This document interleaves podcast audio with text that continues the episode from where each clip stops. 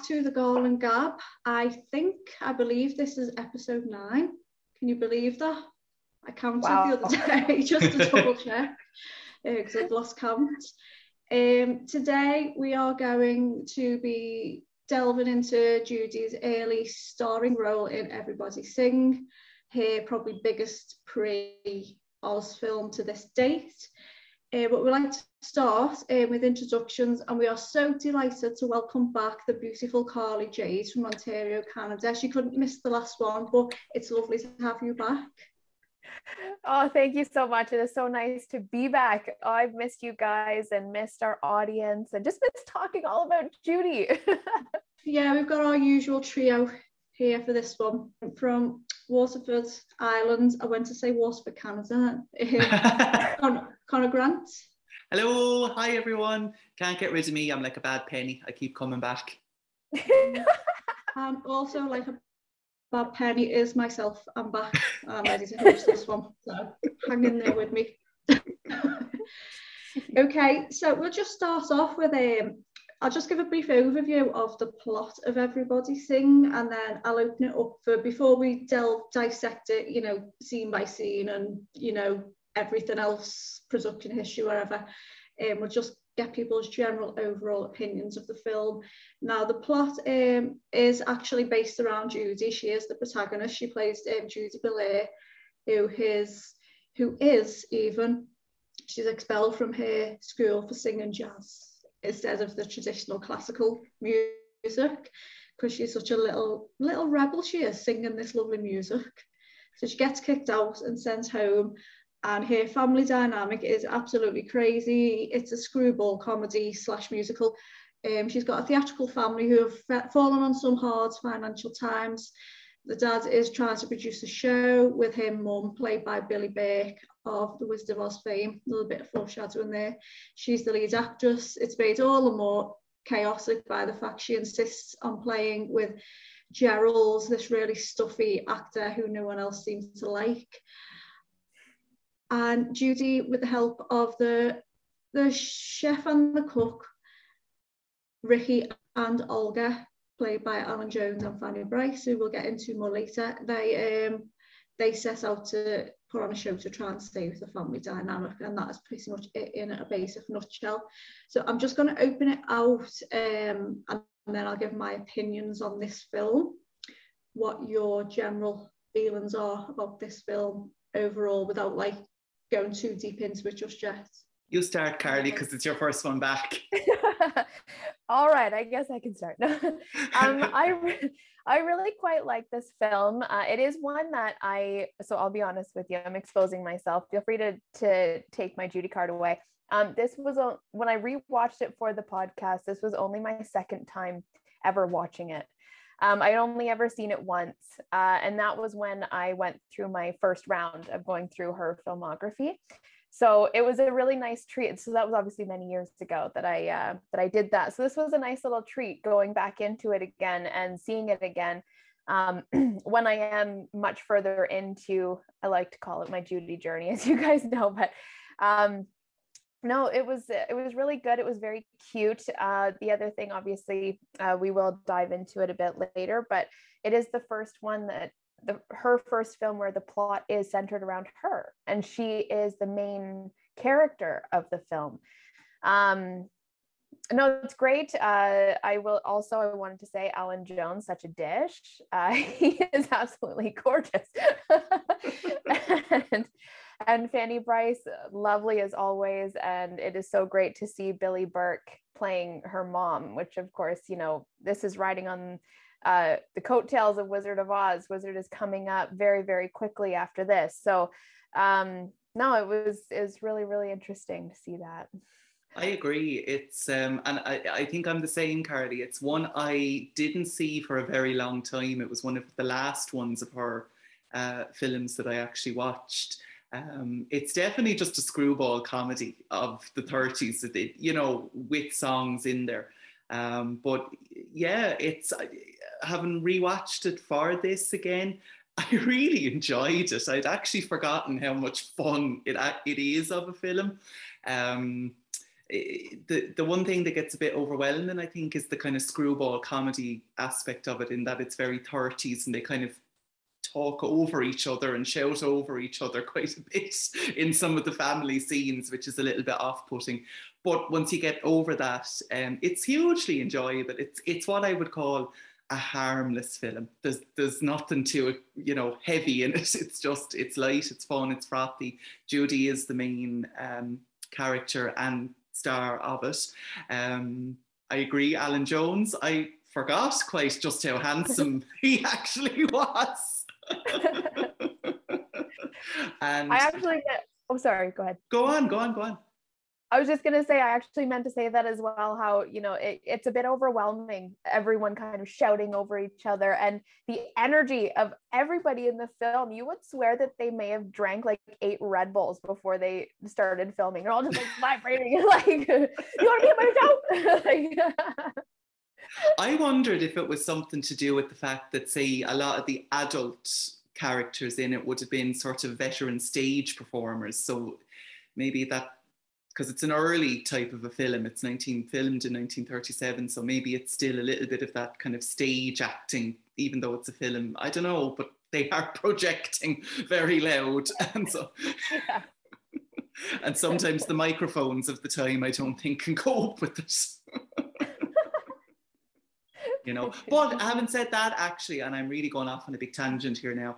Um, I believe, say, the, the Warner Archive DVD is unremastered. So it's not probably sound balanced and different things the way, say, Meet Me in St. Louis or Oz or one of the bigger ones has been. Um, and to be honest, Fanny Brice nearly steals the movie, to, in my opinion. she's that close to stealing it away. I think she's hilarious as Olga. And I'm going to shut up now because I'm just rambling.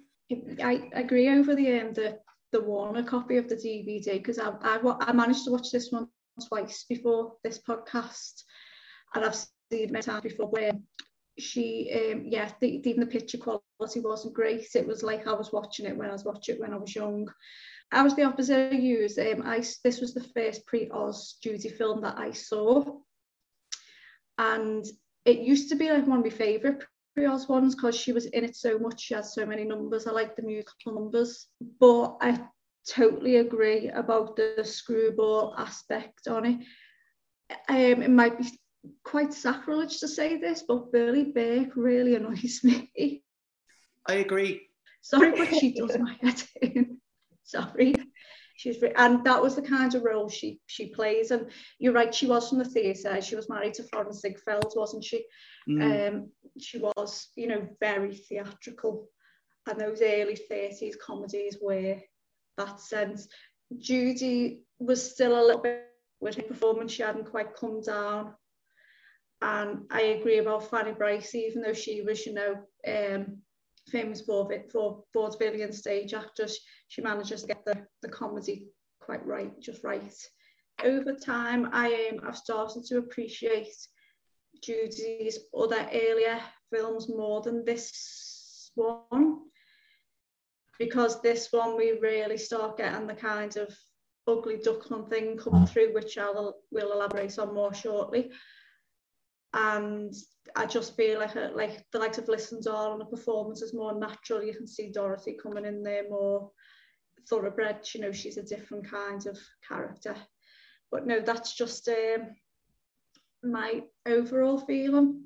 But that leads us on um, to the next section, which is showcasing Judy as the star. So um, basically, as we've already mentioned, it's the first vehicle that's specifically built around Judy. She's the main protagonist and she has many musical numbers, she has many scenes. And then if the trailer basically is all about, we predict Judy Garland for stardom.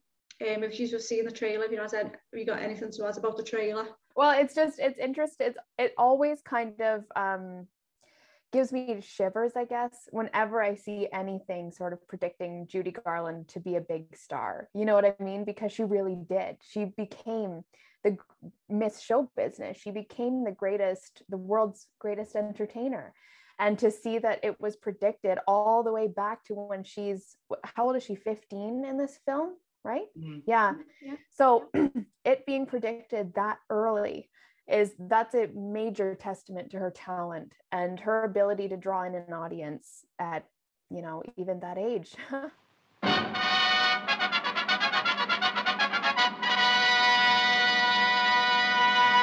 This smart Hollywood crowd has sensed a great hit in Everybody Sing. And from all advance reports, Judy Garland will become an overnight sensation. Hello, Walter. Here's big news for your column. Biggest crowd in years at Everybody Sing. Judy Garland will be the nation's new singing star.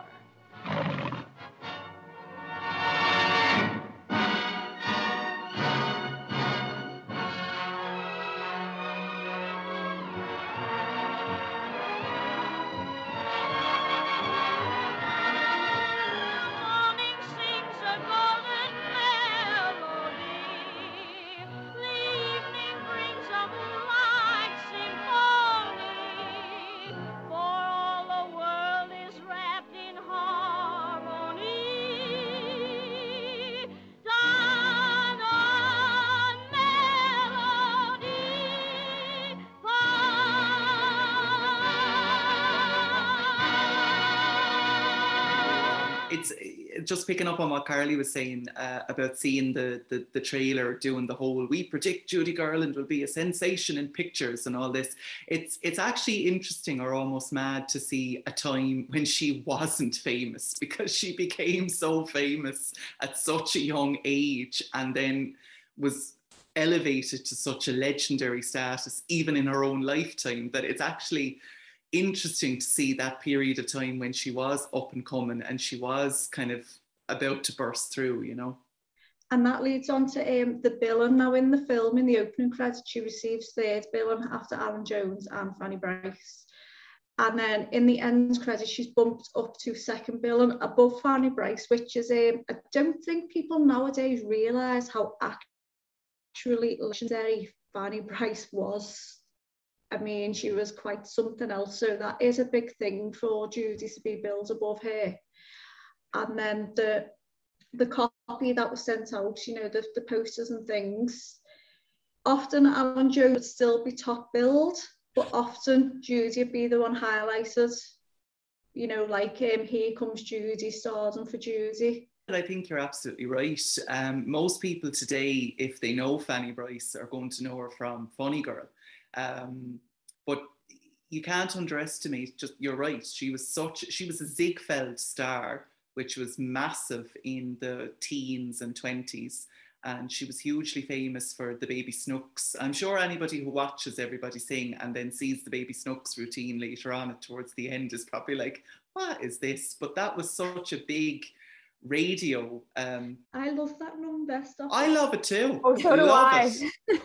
But I actually What? saw some YouTube comments um, on that number, you know, and people are like, oh, that's embarrassing. A 40 year old woman pretending to be an infant. I was like, it's a joke, people. It's just, you know. and it was actually something I thought of the other day, um, just again about the billing above Fanny Brice at the end.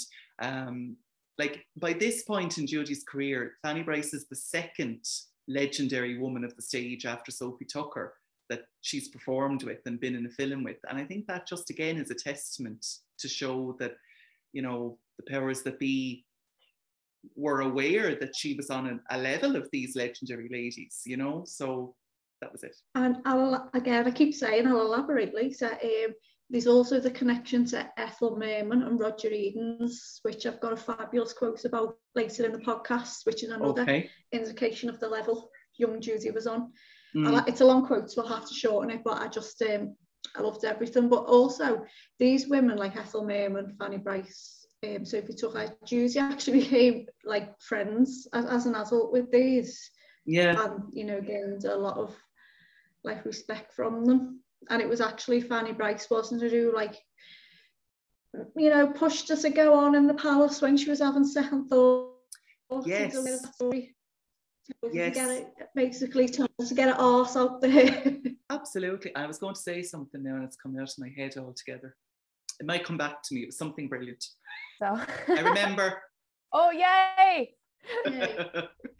that to, um, at one stage, as far as I know, way in the early time of Funny Girl, being a concept. The, I read Judy was considered to play Fanny Brice at one point or another before it became, say, Funny Girl, and way before Streisand or anything ever became involved. Yeah, that's true. I believe I've read that. Mm, I mean, now you can't imagine anyone but Streisand's playing the role, can you? no, But if Streisand does have never existed, it would have had to have been Judy. Well, I mean, as June Allyson said, if they could have put Judy in every film ever made, they would have. She anything musical like she could do. Okay, now moving on. Um, last little um, subsection before we break down the scenes is this bit which I don't really like very much. It's Judy's image, which we've touched on in a lot of podcasts. I've got many references to the ugly duckling. Some unflattering costumes, some are okay, some of the costumes I like, some of them I don't. Um, it was originally sort of conceived as the Judy Garland story early on, um, even though it's nothing like her life story. Early working titles were Swing Fever, and unfortunately, a big working title which last stuck for a while was The Ugly Duckling. I'll start with Carly about with this because I can see your face. Oh my god. It just it just, you know, I've all, I've made my feelings on this particular topic known many times, but it just to me is unimaginable that she's even remotely considered to be an ugly duckling, but when I heard that the one of the early working titles of the film was the ugly duckling, of all the things they could concentrate on for that film, they decided to like it was actually a thought in their mind that they were going to name the film after what they perceived as Judy's image. And that to me is ridiculous. Um, the other thing that I wanted to mention as well is that oddly enough, you can really start to see Judy's young teenage beauty start to shine through in this film, particularly in the very beginning during Swing Mr. Mendelssohn Swing. She is, I always thought she was absolutely gorgeous in that number. She's, you know, her hair is cute. She's got the cute little uniform, Sarah. You got the shirt. And I just thought, there's what's wrong with her appearance? Why is she being why is she why is she being called an ugly duckling i i don't get it and then of course the line uh, uh, spoken by billie burke um oh poor little ugly duckling. Oh well mother loves you anyway. Like like like like so you're saying you're saying that your appearance is is what is the way your mother loves you is based on your appearance like oh my god anyway i'm gonna stop talking now but that, that that's my feelings on it Well, I was um just before you go, Connor. Sorry, I was watching the commentary, listening to the audio commentary for for me and my shadows between um, the director and Lorna Luft. They were talking about you know Judy's appearance. It was the scene you know where she's in the makeup room, which we know did really you know things like that did really happen to Judy. And Lorna was like, "Well, I always thought my mum was just drop dead gorgeous." Like, well, yes, because even in a book, she said she was what physically in the person, she was one of the most beautiful women she'd ever seen. You know, with a gorgeous skin, but she she didn't look the way they thought beauty should be back then, which infuriates me because if you look at the girl who plays her sister, Lynne Carver, um, she's um, she is very very pretty, and she's very sweet with Judy in the film. She's one of the few family members nice doing it, she's not extraordinary because she's like there's a dime a dozen of her in those films. And funny enough, what what was considered attractive then, with the like, she's got very thin lips, the thin eyebrows. That's not really considered attractive nowadays. Nowadays, Judy with her full lips, her big eyes, you know, expressive eyebrows. Well, I don't like the big, I don't like the duck lips, Connor. No, That was me joking. but, Ju- but Judy had really, you know, full good lips. did. She'd be considered attractive now. Mm-hmm. and I've always said this before on previous podcasts, but her looks were so unique and she really did stand out from the other women. And I think that's probably why a lot of people now are so drawn to her is that she was not like the rest. She was very unique in her appearance. And I guess MGM just didn't know what to do with that. What to, you know, they didn't know, they couldn't see that she, they could, you know, run with that rather than fight it and call her an ugly duckling. But yeah, she's always been one of the most gorgeous women I've ever seen. Dorothy Gale, not gonna lie, Dorothy Gale was my first childhood crush. so but yeah, when we spoke about the pigskin podcast, um, 20th Century Fox, as we said, did know what to do with her. She had great hair, you know, hair's just a, a little bit dropped. It's not like up on top with big bows everywhere, you know, good costumes. So I think it's just this image they were creating for her. But I think um, she was cute as a button in everybody sing, probably like the cutest I've seen in a pre-Oz things. And um, when we go through the scenes, I'll mention some of those. But sorry, Connor, did you have anything to add? No, it's I'm kind of echoing what, what what you were saying, um, and just picking up on um, Lorna when she commented on, you know, in person, her mum being so gorgeous. If you look at any um, black and white photos of Judy, but, but then see a color photo, the color, she's just, her skin, it really is gorgeous in person, no matter what era you're looking at of her. She's in color. She just, I don't know if the black and white you know the way it suits some people and maybe it doesn't suit others or something in the in in unretouched photos she's incredible in the color um, and we are talking about the style of MGM and what to do with her. You know the way I have my costumes that I absolutely hate, and I have taken such a dislike to the down on Melody Farm dungarees. We call them dungarees. You might know them as overalls that they put her in for this. Mm, but I don't mind the dungarees. Do you know? I don't like them. I personally despise the end costume. Oh yeah, yeah. Those weird pants. yes, yeah. Pants, like the extra long knickerbockers gone wrong. but anyway, speaking of that, that'll move us into the scene by scene breakdown. I'll just get this up. Right, with the, the previous Judy films, I've broke them down individual scenes this time I've done them in sort of chunks, if that makes sense, because she's in scenes that might run into one. Otherwise, you'll be forever. Does that make sense? Yeah. so I've got like a chunk of scenes. So the first uh, ones I've got is um, the credits, Mr. Mendelssohn, Mr. Scene and the scene in the principal's office. And I've got this as Judy's introduction and setting up her character. Now, before anyone says anything, I just want to say that the actual Mr. Mendelssohn is again, but it's my favourite part of the whole film. so yeah, so it just starts on a high to me. So I'll open it up on your two opinions on these few scenes. Um, so I should actually say that that scene was actually my first exposure to Judy outside of Oz because that they showed that clip in it's a it was a documentary the 50th i was going to say posted. this yes, yes.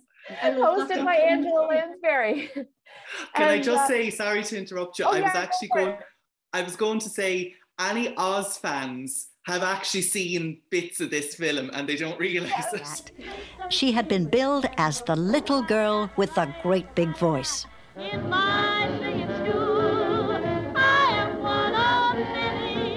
By the time she is 15 years old, her name has been changed from Frances Gumm to Judy Garland. And she has been under contract to MGM for almost three years. She can sing and dance, she can play drama or comedy. Anyone in Hollywood who has seen her perform at benefits or private parties knows Judy Garland is destined for stardom. LeRoy and Freed convinced Mayer that Oz could be her breakthrough. Judy must lose some weight, but the part of Dorothy is hers. yes. yes. That, speaking of, that documentary is the kind of documentary people should be watching about Oz. Yes. And not what we get now. But, uh, Available as a standalone disc from the Warner Archive at the moment. Plug, please don't block us on copyright grounds. It's my favorite. It's it's my favorite documentary on Oz, and a big piece of that is because it's what I used to watch when I was about four or five years old. Uh, when I had the VHS, um, the VHS copy played it at the very end of the mm. film, so I'd always watch it all the way through, and I'd get so excited when I'd hear that opening bars and then see that still footage of them. And anyway, so that is is actually my first exposure to Judy outside of Oz. And I remember as a kid being just thinking that that is so weird like seeing Dorothy not in her costume and not in the gingham. And uh yeah so that that um that opening bit has always held a, a special place in my heart because that's what I grew up with. I agree 100% I, it's such a strong opening to the film. Um you know, because she's so modern and jazzy and swinging and she's like corrupting the, the, the Catholic schoolgirls. In my head, that's what she's doing. Uh, I don't think they are Catholic schoolgirls, but that's just, you know. Um, and I, Sarah, picking up on what you said at the very beginning when you were summarising the plot, I think it's hilarious. This is what she gets expelled for: is singing jazz. Yeah. like it's singing. Like yeah like it's not like she was, you know, smoking around the back of the toilets or something like that. It's like she was singing jazz. Headmistress wants to come to some of the schools we've got nowadays. Oh, she'd lose her life. Like she, I. But you know, I think that's probably a reflection of the times that you know, jazz and swing music was considered sort of, you know, the rock and roll of the 60s. The, the swing music was the version of it in the 30s. It was, you know, it was considered the naughty music or whatever. You were a rebel. Rebel, like rebel, swing, Mr. Mendelssohn. You're so. I also love the part when she squishes her nose against the, uh, the window so too. Isn't that just the cutest thing? Oh, adorable. Turns her head. I say that's so cute with the big massive eyes. How can that be considered an ugly duckling? But then the following scene in the um, the headmistress's or principal, whatever you say, his office where she says, I can't help it. You know, when I hear music it gets to me, she starts going, da, da, da, da, da. You've corrupted this school for the last time. But I can't help it, Miss Carvin. Honestly, I can't. I don't know why, but when I hear music, it does something to me. And when I sing, it comes out da da da da da da da da da da. That will do. That's quite enough now. Stop it. She's just like, yeah, she's so infectious, isn't she? Mm. And it's just it's just so her too. That scene is so her, so Judy. You know, it's just it's perfect for her opening introduction. um, you Connor and you Carly found the um, the family the the screwball bit too much, too loud. I was see, I, I said I love this opening section. I would have loved to have seen a film centered in this school with Judy like corrupting it with a jazz. Would have loved to have seen a film set there. It should That have would have been such a good idea. school. Yeah, because it's it's isn't it referenced in the film that she's been expelled four times out of four different schools? They should have just had a film following Judy Belair through her expulsions at school. That's what I was going to say there a second ago. Was what was she singing jazz in all the schools? Is that why she was expelled? Like, what a Judy! what a Judy. So then we move on. She's been expelled, and we get to the scenes where she gets back home trying to speak to her family members one by one. Speaking to Olga and Ricky in the kitchen, and, and then the dinner table scene, and the scene with sis with her sister in the bed, and then the morning after. So this we've got we're in these scenes, we're getting to know the family dynamic and Judy's place within it. Anyone? Connor, you can go ahead first. Will I go I took first? the last few. I don't mind. it's your, it's your, it's, it's your. Um, I won't say comeback. What is it? Norma Desmond calls it a return. It's your return. I like the word comeback because I just think of Judy, right? Okay, comeback. Did you go Only to the on my powder, first though, not 108th. Sorry, what did you say? Did you go to the powder room?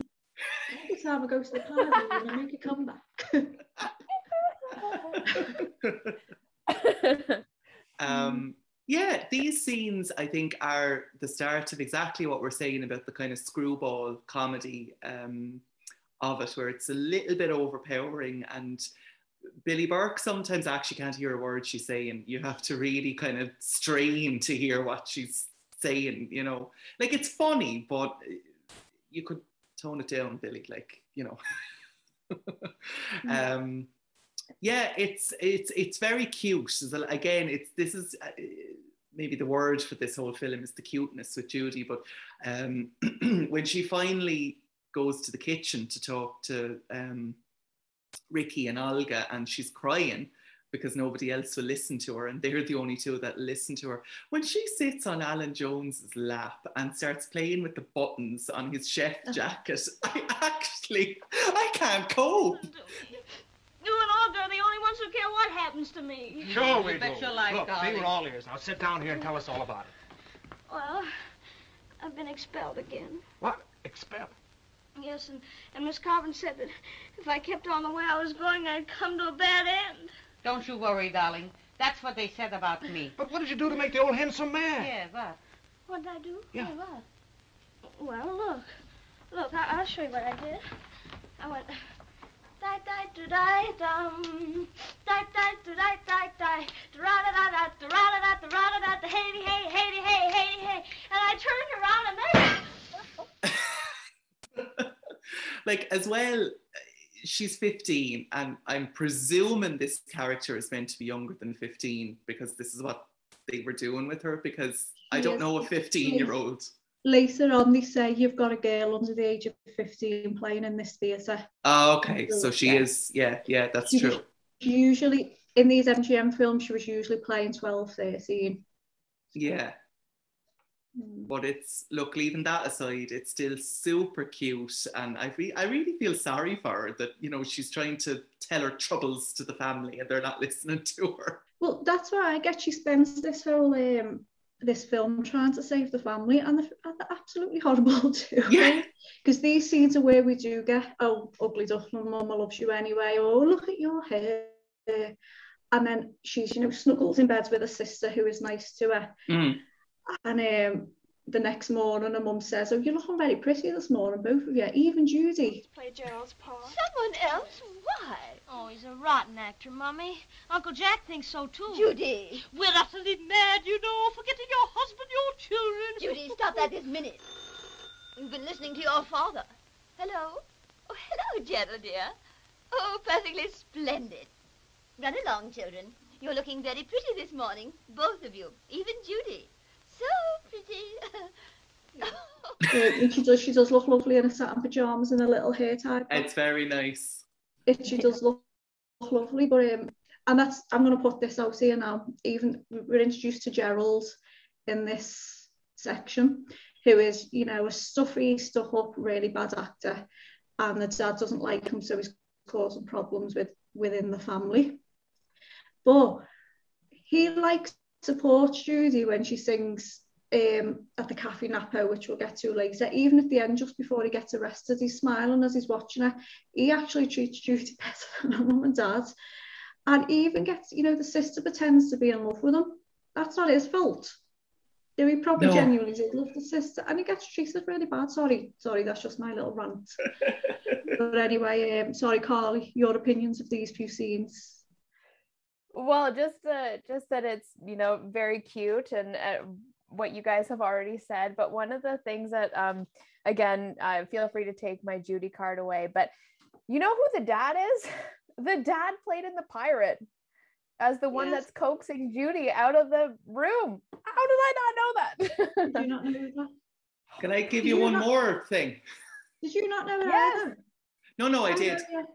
not that, but can I give you one more thing about the dad that I only Yes. discovered? He's the neighbor in Mary Poppins setting off the cannonballs. Admiral. Boom. Admiral Boom. Yeah. Yes. I knew, He, and he's I knew that he's in as another well. You knew that? yes. uh, Yeah, I knew knew that as one well. from Pirate because I recognized him in Pirate, and I'm like, oh, that's Admiral Boom. Um, but I had no idea he played the dad and Everybody Sing, Wow. anyway, I'll different- probably cut on a- that out. on a- a different thing though to take my Judy cards away. I knew those things, but I used to think um, Reginald Gardiner, who you know plays Gerald's, was the one who played the Viceroy in the Pirate. For years, I was convinced it was in him until I checked the names. I'm going, oh, both of these are in Everybody Sing. I'm going around saying all this. oh boy. Anyway, sorry, I'm new Yeah. here. Going back to the kitchen scene, I love the kitchen scene too. And again, she gets to sing a little bit there, and they Mm. are so nice to her, Ricky and Olga. And um, And- Sorry, Sarah, I'm cutting across you there. I just, it's the little details, but the way when they ask her, What did you do to make the old bat so mad at you, or whatever, referring to the headmistress, the way she goes, What did I do? It's just, I don't know, it's just super adorable. I know. She is so cute. But those three, don't those three have a really lovely chemistry together? Love it. They should have just made a film. One of the other things too that I uh, this is kind of goes for the whole film because she does it all throughout. But here comes another signature Judy move. All the little faces that she makes, kind of when she's not the center of attention on the screen, like she'll just throw out like a little or something like that. You know what I mean? Like I think I can't remember where it was, but I think she does that one again at one point, doesn't she? The Wizards of Oz, Andy Hardy one. The There's yeah, Wizard of Oz. She does when she's throwing the water. She goes like Yes. that. does it in Love Finds Andy Hardy when Lana Turner walks. That's it. Yeah. In the drugstore. The Yeah. face up, the face, the close up though when Gerald's doing his lines, that was really funny when she's like, Free. I'll never be afraid again. Maybe we are mad, but it's a lovely madness. Yeah. she has some great facial expressions in this. And He even really the does. scene um, with the sister, and she's like, I wish I could make some money for this family, and the wink. that just gets me. Oh, and it's so cute when she's like, snuggle me, sis. And you think, because you know Judy was so affectionate, wasn't she? You can imagine Mm. that to be Yeah. what Judy wanted in real life. Mhm. Bless her. But she was so small, you could probably pick her up and put her in your pocket anyway. I know. Yep. Okay, so next we've got Kathy Napo down on Melody Farm, bus scene. Ricky gets sacked and Judy sent away. So I've got for um, Kathy Napo and um, down on Melody Farm. I know you hate this, Connor, but I see foreshadowing to Summer Stock and Easter Parade. Summer Stock with the dungarees Yeah. and the kind of farm scene and the kind of down on Melody Farm reminds me of down on the farm. And I was born in Michigan. It, but what I do have as well is um, you really see Judy's star quality in that big voice coming out here. Really do. The lights are low. I wanna go. I wanna go. I wanna be a little country girl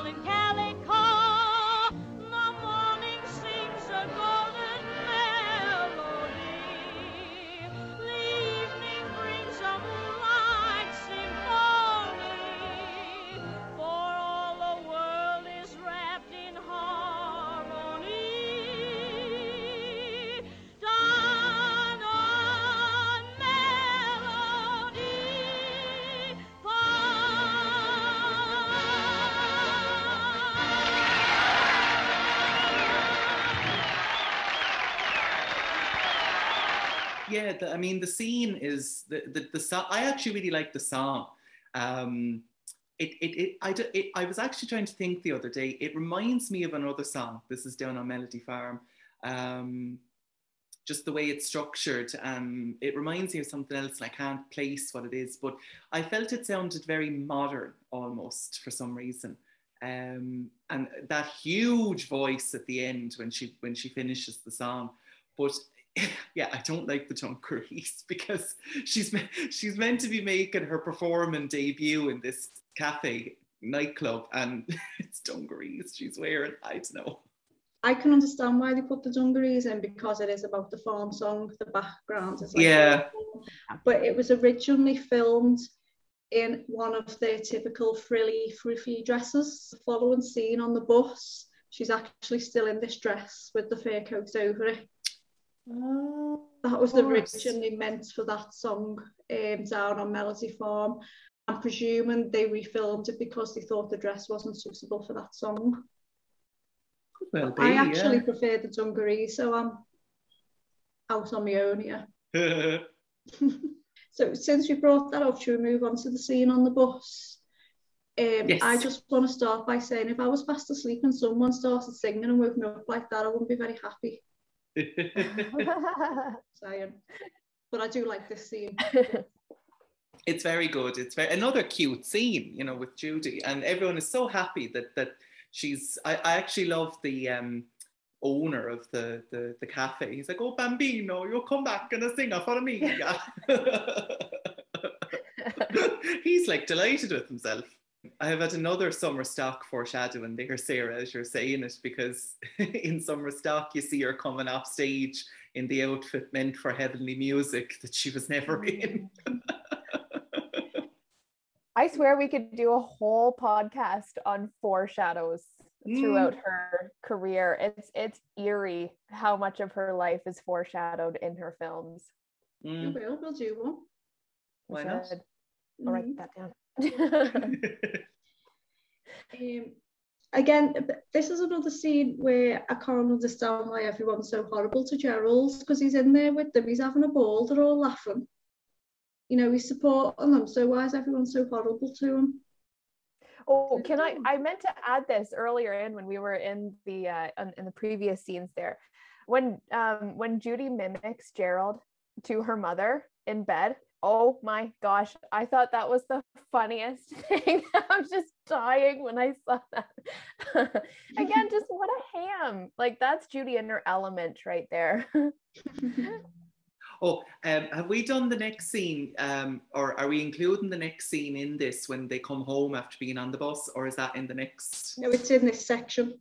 Just Oh, coming can to I- it now. Oh, you're Yeah. coming to it. Okay, because I want to say something about that.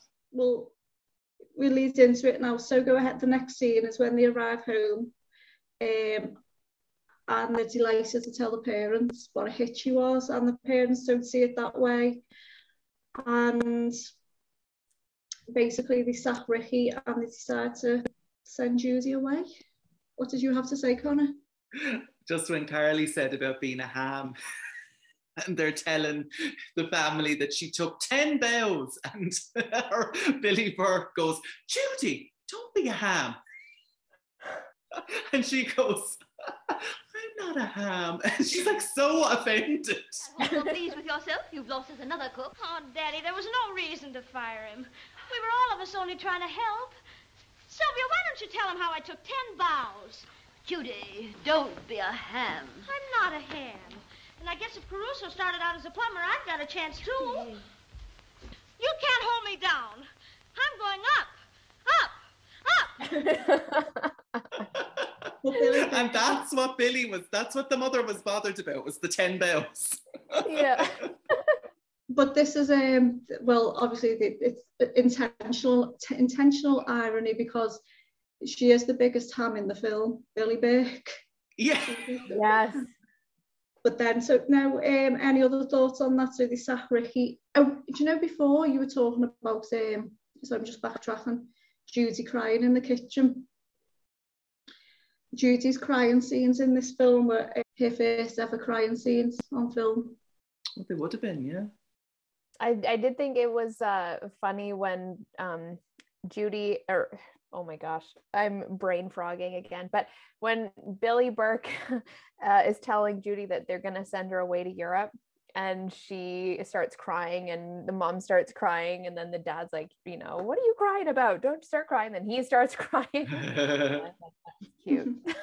I thought that was a nice scene actually as well because it did show that I suppose like we were talking earlier about them um, kind of ignoring her and all of that, but underneath it all, they do love her obviously. Like it's you know, and they were all actually so upset that she was going to go away for a few months to Europe. You know, it was a nice bonding scene, I guess, between Hmm. Judy and Billie Burke. I I did really like that.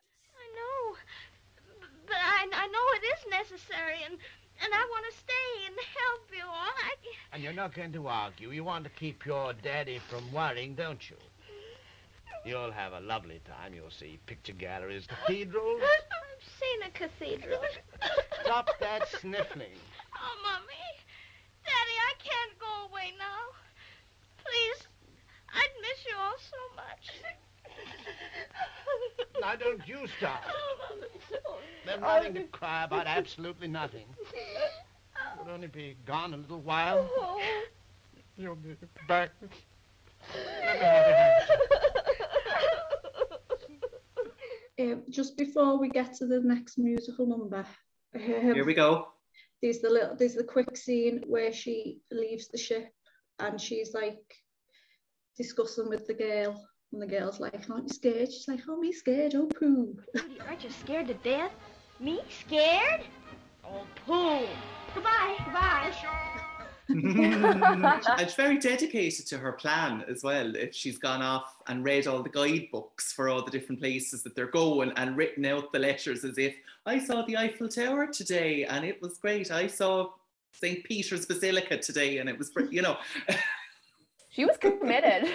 yeah, committed, yes. Okay, we'll move on now. Um, so Judy leaves the ship and she decides to audition for Ricky's show. In order to do this, she has to do it in a kind of disguise. And she sings Swing Low, Sweet Chariot.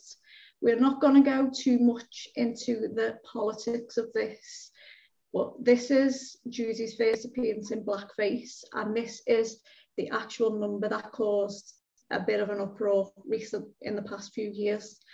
And it is kind of like it is the gestures are exaggerated, you know, they're um, stereotypical. But we did on our Mickey Judy podcast, we did put our, our um, opinions forward on the fact that Judy was 15 when filming this and had no choice. People didn't realise what they were doing wrong back then. Hollywood was quite slow to catch on. Judy was not the only person who did blackface. Fred Astaire, Al Jolson was famous for it. Doris Day, no one ever mentions Doris Day doing it, but she did do it. We've already made clear how into what you call it. Here we go, brain frog. Human rights, into human rights Judy was. We're not going to elaborate anymore now because we did in the last podcast, the Mickey Judy podcast. So I don't know whether either of you want to say anything else on that. If not, we'll just go straight into her actual singing and the number. And then there's a really emotional scene between Judy and Ricky that follows it, which was one of her first real, really deeply emotional scenes. So I'll open it up. Oh, yeah. I mean, the emotional scene afterwards was very profound. And again, like this, it, it speaks to her talent and how she was able to basically take your heart and rip it right out of its chest at, at you know, the drop of a tear. Um, but uh, it, it's one of the, obviously, the first time when we really see that Judy can do uh, a dramatic performance and switch from being a ham in the rest of the film to just completely, you know, making your heart ache with emotions. Um, so move on. Um, Olga joins up with Judy and Ricky in the next few scenes because she needs to get a letter to Ricky from Sylvia because she's had to pretend to be in love with Gerald to save her parents' marriage.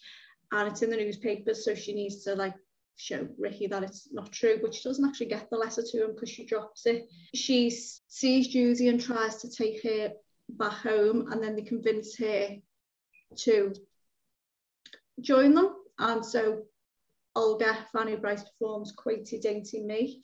Um, any discussions on the scenes around this where Olga joins them? Don't you mean Quainty Dainty Me?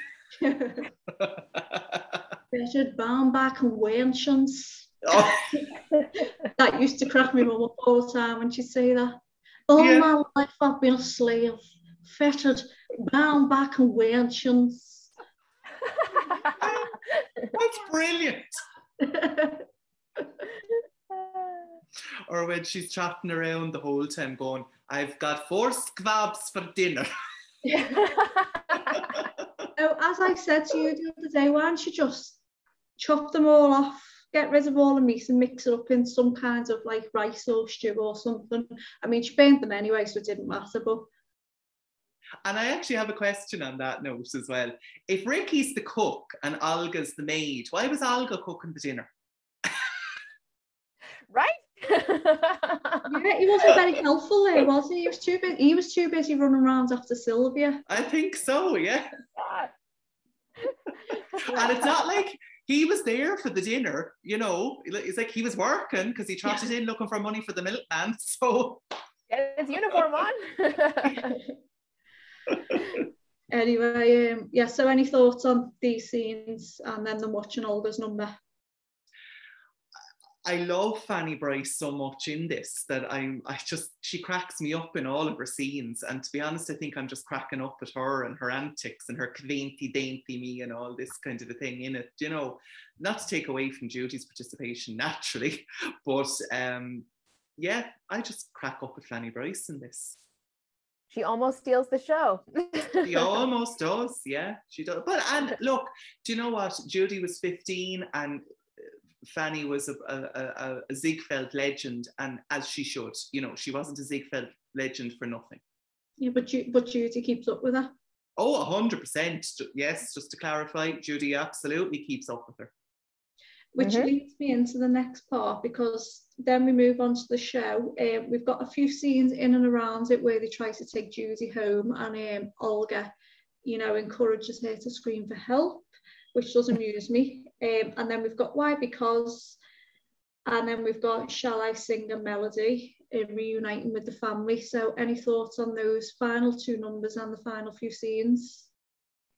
I love the baby Snooks number. I really, really, really do. Why? Because. What you doing, Snooks? I've been reading books. Well, put your books away and let's go out and play. Why? Because. Why? Because.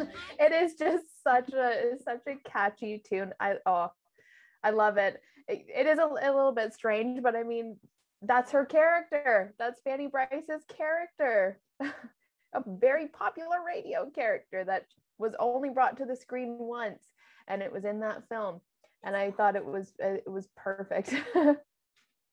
I don't understand any of the comments about it being strange or whatever that that she's playing the baby character, as it were, because there's um he wouldn't be known outside of Ireland, but the, he's, he passed away a couple of years ago. But there was a very famous Irish comedian called Brendan Grace, and the finale to his stand-up act was always his character called Bottler. And Bottler was like a Dublin schoolboy with like the cap and the shorts, and he'd get changed into it. Like so, like to me, it's just you know, it's I don't know, it's just entertainment. I I love why because it's hilarious. It's just hilarious it's today's modern society that makes it weird. It is nothing yeah. that they're doing that makes it weird. It is the it is where we are today. what that is uh, you know that decides whether or not something is appropriate. I don't know. No, I was just gonna say we had the triplets in the bandwagon. Yes. Yeah. Um, we've had co- comedians. We had um, Harry Enfield and Chums played both the, the teenagers and then those Rowley, those twins. I don't know whether you I don't know whether you had Harry Enfield, Connor. I don't think you will have um, Carly, but the um, the with Kathy Bay, the little toddlers who like beat each other up. Um, loads of adults have played babies. I don't really get the fuss. Uh, but regarding the why because number, I, I, one thing I do find Judy very cute in is um, the little scene it's another kind of blinking and you miss it one where she's walking away before she comes and says, Are you a girl or boy? Um, she's rolling the yo yo. Have you seen it? Mm. Is you a girl or boy? I'm known as Lord Fauntleroy. Oh. Mm. It's just mm. the way she does the little roll. It's so cute. Um, so yeah, we've spoke about why because um, Eddie comments on like his scene where the policeman tries to take her and Olga, you know, tells her to, well, this does make me laugh. He says, scream for help. And they scream for help, and the policeman, without even like interviewing, immediately presume the kidnapper them. Yeah. Take them now. Nowadays, they won't do a thing without any, you know, without evidence. They're like, you report on someone screaming somewhere, they're like, oh, we can't do a thing. But then it's like, oh, yeah, you're getting kidnapped. So, so then we move on to our last song, um, Shall I Sing a Melody? Um, and then a little tiny reprise of Down on Melody Farm, and then she reunites with the family. And this is also where poor Gerald gets chased after by the police because they say he's Ricky and he's not. But um, yeah, I've got a real big issue with her costume in this finale, but I'll open it out to use. It's hideous. It would have been it would have been fine without the damn pants. like Shall I sing a melody of birds on the wing? Shall I sing of love and spring? Or shall I sing of swing. Hey, swing, oh, swing. Proper MGM trope back then. Have you noticed it? They always have the girls, the pretty girls in the long dresses, lined up, sitting on the floor, singing a little slow harmony before the like the star comes in. Has anyone noticed that? Mm. It's like they, they did it in um strike up the band before the or, or Our Love Affair reprise. I've seen it in a few other 1930s films. I kind of find that a little bit annoying nowadays. Mhm. A little rant, sorry. It's okay. Uh, Anything to say on the number though, Judy's actual number? She is quite funny, isn't it? Oh yeah, I mean, like with this whole film, like there's no, as we said at the beginning, that was a big sigh out of me. I don't know why I did that. Um, it was billed as you know a star vehicle, or I know, yeah, a star vehicle for Judy, and there's no question her voice. You know, it's just it's starting to really blossom and bloom into that big belting voice that that we would know later. Maybe Roger Edens brought it down a little bit, you know. But uh, I'm just rambling here. Sorry, don't mind me. Yeah, you do see elements of vaudeville Judy in this film, don't you? Yeah, You see. You do. Like it's the mm-hmm. big voice, you know. Teacher says I shouldn't sing those Tin Pan Alley songs. I should sing of love and spring, like low hill gentle lark, low hill the gentle lark. But I will not sing of love and spring, for when I sing, I'm gonna sing. I wanna sing. I'm gonna sing of swing. I wanna hear a horn a tootin' against the beat. I wanna feel the muddy waters round my feet. I wanna kill myself a dancing down the street. I wanna stand right up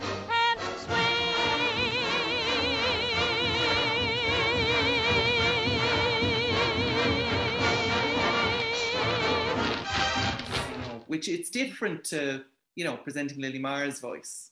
I do have a soft spot for presenting Lily Mars though, for Mm. voice, as you know. Me too. I can't wait to get actors. to it. Um, so anything else on the actual film? I don't think so. Oh, the only other thing that I wanted to mention um, is it's really interesting to see Billie Burke sort of playing Judy's mother uh, because, oh, we've lost you both now. Oh, now it's just me on the screen. Oh, this is frightening. I Oh, had to go. yawn. Hashtag life hack. We can turn off our cameras when we have to do that. I never even thought. I'm not Uh, bored. It's just at at the end of the day Yeah. for me. um oh where was i? Oh yeah. It's interesting to see billie burke playing judy's mom because oddly enough she has a very maternal vibe in wizard of oz playing glinda. Um, and there's always a i've always had it in the back of my head as a little theory. I'll, I'll i can maybe expand on this in the wizard of oz podcast but i always had a theory that glinda was actually dorothy's mom because we never see Dorothy's parents. Obviously, she lives with Aunt Em and Uncle Henry, and pretty much everybody in her Oz life ha- or in her Kansas life has a counterpart in Oz, except who's Glinda. We don't know who Glinda is. Can I oh, say Oh, yes, something Connor? on that? Yes, Connor. In the Madison Square Garden 1996 1997 version of Oz, the stage version that they did, the same actress plays Aunt Em and Glinda, which I like. Okay. Yeah. I like there we go. that. but I believe it's a big challenge to do on the stage because Aunt Em then the actress only has like 40 seconds to get changed from Aunt Em into Glinda to be Mm. there in Munchkinland after the tornado. Yeah, no, th- yeah, that would be a bit of a tall order. Yeah. to get that done. Um, but in the uh, in the um, Oz the Great and Powerful, the Disney uh, remake, um, Glinda mentions that she's or well, the I guess Kansas Glinda, Michelle Williams's character comes in at the beginning and she's wearing a gingham dress and she said she's marrying someone named John Gale. So I all I automatically equated that, oh, that's Dorothy's mom. Uh, That that's you know, that's that connection there. And then she's Glinda. so and, and so I always had that kind of that kind of theory, I guess. Anyway, maybe I'm I'm going totally off here, but what my point is, it's fun seeing Billie Burke playing her mother in Everybody Sing, and then Glinda in Wizard of Oz. Yeah. That theory would make sense because in Kansas, her parents are dead, aren't they? So Glinda could be like her mum's spirit. Yeah. Well, yeah. We never know Yeah, what because- happened to her parents. No, so- and we don't know how old Dorothy was when her parents passed away or what even happened to them. I don't even think in the books, as far as I know, John Well, might be able to clarify. I didn't. I didn't know till I was reading up on something recently, and I don't know whether this is true that Dorothy originally was a city girl. That's why she finds Kansas so dull. I was like, where did that come from? Oh. Unless it was just a theory. that's nothing to do with one of those remakes coming up. Is it the Netflix remakey thing, or that that's the premise for that? Oh, could be. I don't know. I can't imagine Dorothy as a city girl. No, she's a farm girl. yes, exactly. So anyway, that's the summary of um, the actual film. I Judy had two deleted numbers. Well, actually, one was deleted, one was never filmed. It was just a concept. In the place where why because is um, there was originally supposed to be a Russian doll number. I'll just leave leave the camera between Judy and Fanny Brice, and it was the. They were they were billed as the Russian Dolly sisters and the lyrics they were to sing was, um, and I apologise for my pronunciation, we're the two Doody twins from the Bally Roofs. I'm Yachka the swan, I'm Kachka the goose. We used to dance before the course for the Dukes and Prince guys. Now do three shows today on the gangplank down at Minsky's, which I presume they're like pronounced as Minx guys. Can I just say that I'm really glad that reading that, that I'm so glad that why because was put it was replaced it. Any thoughts on that? Yeah, I mean, look, it's hard to know what way that would have gone down um, or how it would have come across. I'm sure Judy would have managed it. And as I say, Fanny Brice is so funny in it that it probably would. But then, yeah, is it sort of cultural appropriation? You know, I don't know. Fanny Brice was playing a Russian in the film, so Yeah. I don't know. Um, But- the, the other deleted number was um, it was like an expansion on Swing Mr. Mel- Mendelssohn. Um, there is a photo in I can't remember whether it's in this. Yeah, it's in it's on page 42 of World's Greatest Entertainer by John Fricke. Um, it like they're in what looks like Roman garb. The teacher looks like she's in like Roman garb, and like they look like they're in sort of like outwear, underwear, or something. That was the other deleted number. But that before I move on to the legacy, um, Carly, going on about like Judy's relationship with her co-stars, because we spoke about Fanny Brice and everyone. Didn't you have a quote from Allan Jones? Yes. So there's a very a very sweet quote in uh, John Fricke's A Legendary Film Career.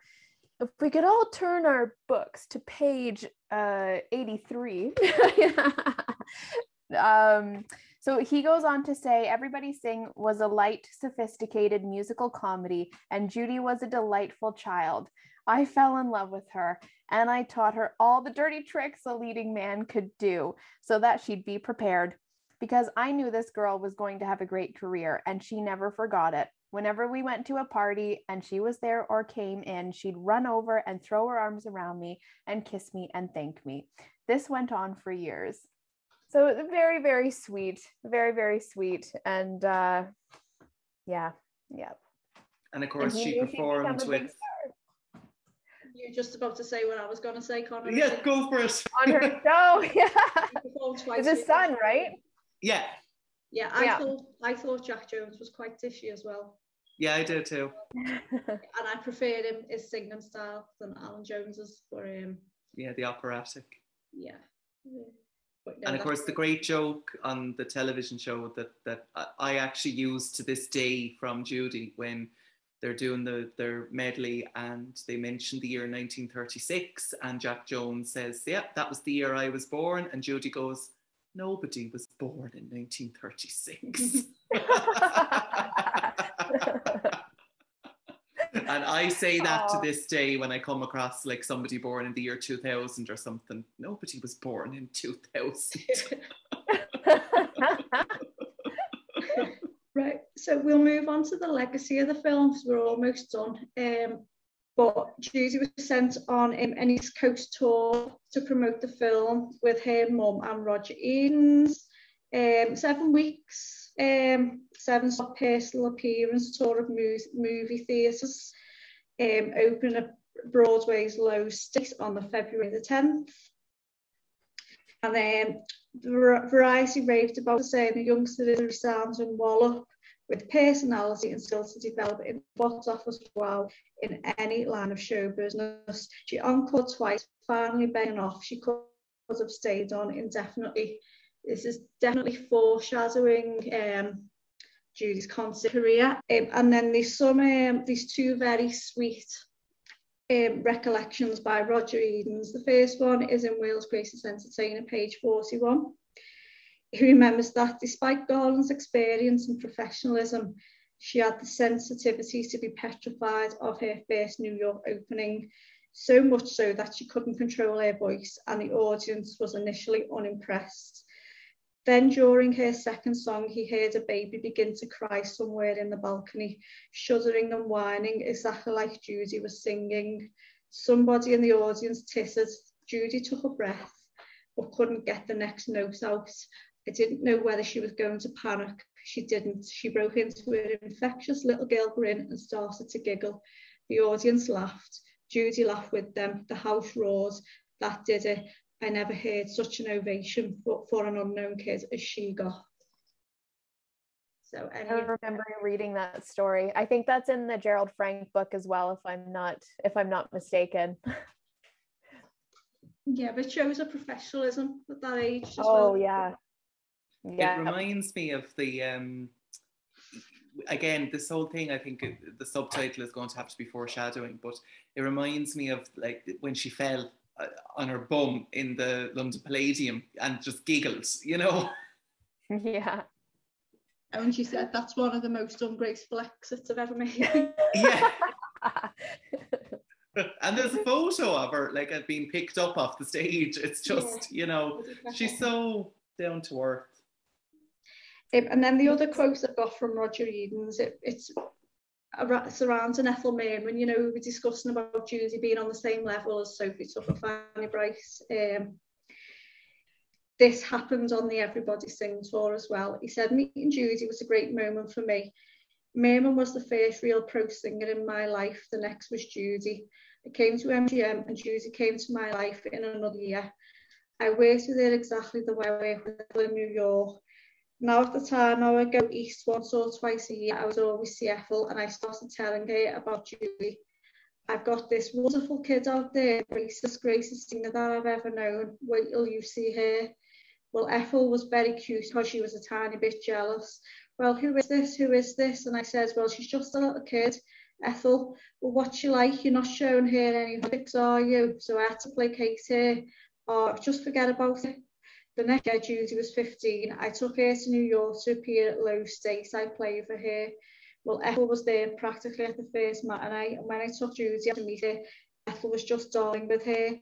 So you took my man kidding about me and Judy was sheepish. Oh, yes.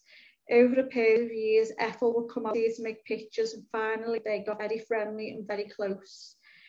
They saw quite a lot of each other. One night after dinner at my house, we started this real rivalry thing. They decided to see which could outsing the other. It was the greatest thing I've ever known. They just died laughing at each other. Ethel would say, Remember the one I used to sing? You used to do it for me. And then she would sing. And then Judy said, Well, it is an old one for me. Finally ends up singing duets. It was one of the great, great evenings. So can you imagine witnessing them to sing each other? We're the last of the big belters, Judy. It's very, um, it's very sort of, you know, Elaine Stritch esque, you know, being at the parties. And isn't there another story that um, was it Ralph Blane or somebody like that? That Judy and Kay Thompson were were together somewhere, and Judy turns around and says, "Kay, let's just sing real loud." And they, you know, out sing each other at the party. It was on the um, the A&E biography, that wasn't it? Yeah. Uh, it was, um, oh, I can't remember his name. But um, no, I know what you mean. Right, I'll finish off with some reviews of Everybody Sing involving Judy. So the Chicago Tribune said very gay, which meant happy back then, has a different context, talking about context 1930s. Very amusing, very tuneful. I recommend it to everybody. Little Miss Judy Garland, completely sure of herself at all times, has a number of arresting scenes. One you'll find a hard time forgetting it, it is that where Allan Jones tell her she must go back to her parents. I cried a bit right there. Judy and Fanny Brice tell you something, some interesting things to, to music in great style. But um, another review from Goer, um, Judy Garland sings swing songs with the air of a veteran. There is no doubt that this young lady will go far. And then Cleveland Plain Dealer said, good fun. Judy Garland is now unquestionably the screen's number two juvenile singing actress. She hasn't had her chance to compete wholly with Deanna Durbin, and she comes through swinging it with song and comedy. Now, those reviews predicted her stars, and I'm pretty sure she'd be the number one singing actress above Deanna Durbin. Anything you want to add on the reviews or the legacy of the film, anything?